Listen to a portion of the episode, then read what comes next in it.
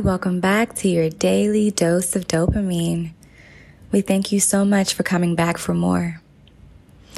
We've all made mistakes. Some of us may even have regrets. I pray that if you do have regrets, that you also have moments and experiences that you would do all over again. Moments that you wouldn't change or trade for the world.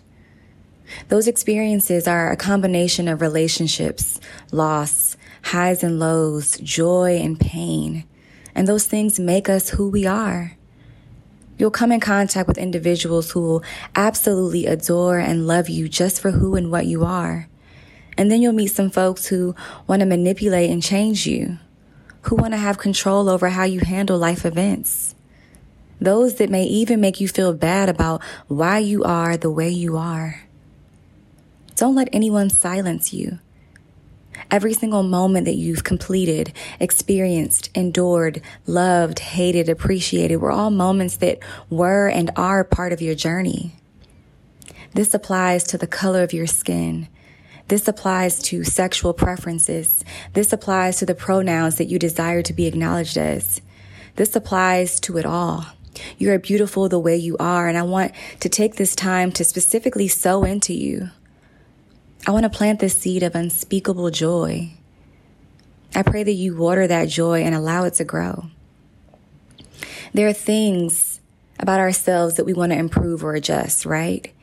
Even some characteristics that we want to grow out of, and that's great. Self-improvement and self-awareness are incredible tools. But just make sure you are adjusting and changing because you see fit, because you see the positive effects that it will have on your life and those surrounding you. The ones that you love, because you see that modifying certain aspects serve others in a beneficial and loving way and that it serves you. Not because someone has come into your life in some form and has demanded that you apologize for who you are, that you change parts of your existence to make them feel whatever it is that they're looking to feel. That ain't nothing but insecurity. You don't need that. You can't thrive in a space where you are micromanaged. You won't thrive in a space where you are undermined. You won't thrive in a space where you are humiliated. You won't thrive in a space where you are shrinking and dimming your light. I promise you, there is enough light, life, and love for all of us.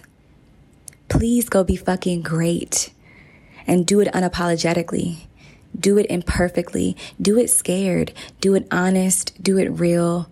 Just do you. Your quote for today is also your affirmation.